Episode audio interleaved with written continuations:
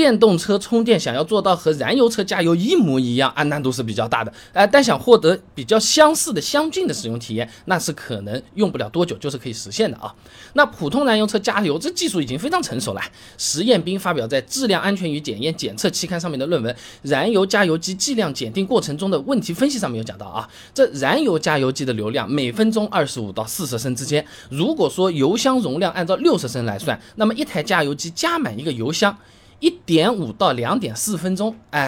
那即使是这种兰德酷路泽、奔驰 G 这种油箱啊，超大 SUV， 从完全没油到加满，最多也就是5分钟这么个样子啊。那么电动车的充电速度想要达到这么快，条件就比较苛刻了啊。那你电动车充电速度快慢和充电电流以及充电电压都有关系，电流越大，电压越强，那么充电桩的功率就越大，那充电的速度也就越快。这就好比是烧菜的时候，你火开的越猛，菜就熟的越快，道理是一样的啊。那么通常都是用充电率 C 来表示充电速度的快慢的。简单来讲啊，1C 充电率呢，就意味着电池充到额定容量需要花1个小时。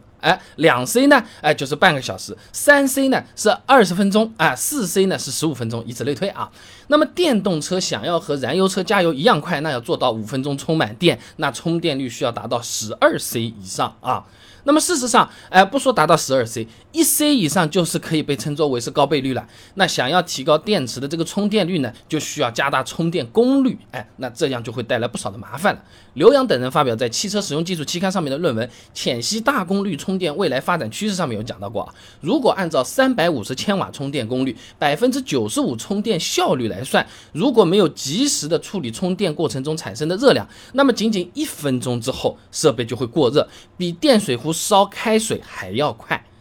那么350千瓦的充电功率也仅仅只能做到4到6C 左右的充电率，距离那个12C 还是老远了啊。电池在大功率充电的时候也会遇到麻烦的。宾夕法尼亚州立大学教授王朝阳等人在 Cell 旗下的能源期刊就上面啊有篇论文的《锂离子电池及快速充电的非对称温度调节技术》上面有讲到啊，这极快速充电技术的一个关键障碍就在于高充电率下面电池负极上可能会吸锂，这个会大大的降低电池的寿命和安全性啊。简单讲就是你提高这个充电率，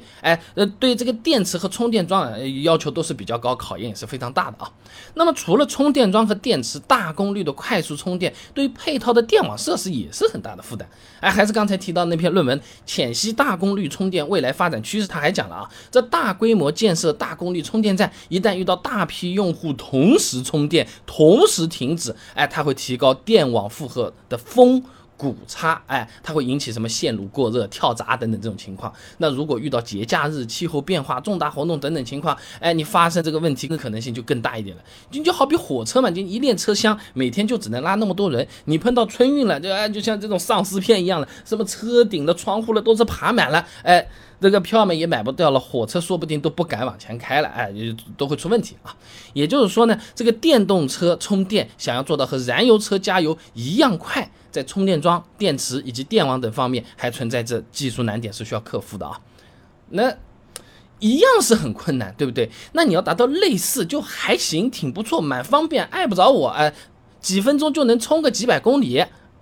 可以期待的啊。这个主要是因为电动车啊，它的充电过程和燃油加油它其实概念上面就是不太一样的。这电动车的这个充电它分为多个阶段的，并不是所有阶段都可以功率全开的进行充电的。这个就和倒啤酒有点像的。你想想啊，一个杯子放在那边，前面你可以哗倒的很快的，你倒了差不多半杯以上的时候，你是不是要慢慢倒了？不然这个泡泡全部都出来了，是吧？要小心点了，杯子要斜起来了。不同阶段要掌握不同的那个速度的，和倒啤酒非常像啊。那么也就是说，只要保证功率全开的那个充电阶段，车子能够获得足够的续航里程，这电动车的使用体验就能做到和燃油车差不多。我就是一个空杯子，我前面半杯我啤酒哇一下直接下去，问题不大。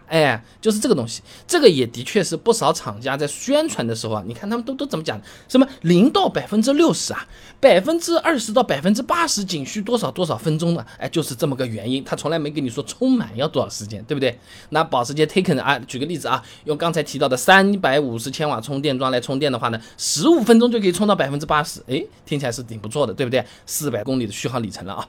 那么吴鹏飞等人发表在《汽车使用技术》期刊上面的论文《电动汽车大功率充电发展现状及趋势研究》里面讲到啊，这不少企业已经完成了350千瓦以上的充电桩样品开发和生产了。那么充电功率350千瓦以上的家用电动车呢，则将于2025年之后广泛应用。更大充电功率的客车，也有可能会进行示范应用。远期目标呢是要达到900千瓦。总的讲，这电动车的充电速度想要做到完全和这个燃油车一模一样，近几年基本上是非常困难了。但是差不多用的也挺好，不碍着我反正就是等一会儿，差不多就好了。未来几年内的确是有机会实现的啊。好了，今天的视频呢就先做到这里了。如果你觉得这个视频做的还不错的话，还请点我的头像关注我一下，点赞转发给你的朋友，这个对我真的的确也是非常重要，毕竟是动力来源嘛。而且你这样每天都能收到一段超过60秒的汽车使用小技巧。备胎说车，我们明天接着聊。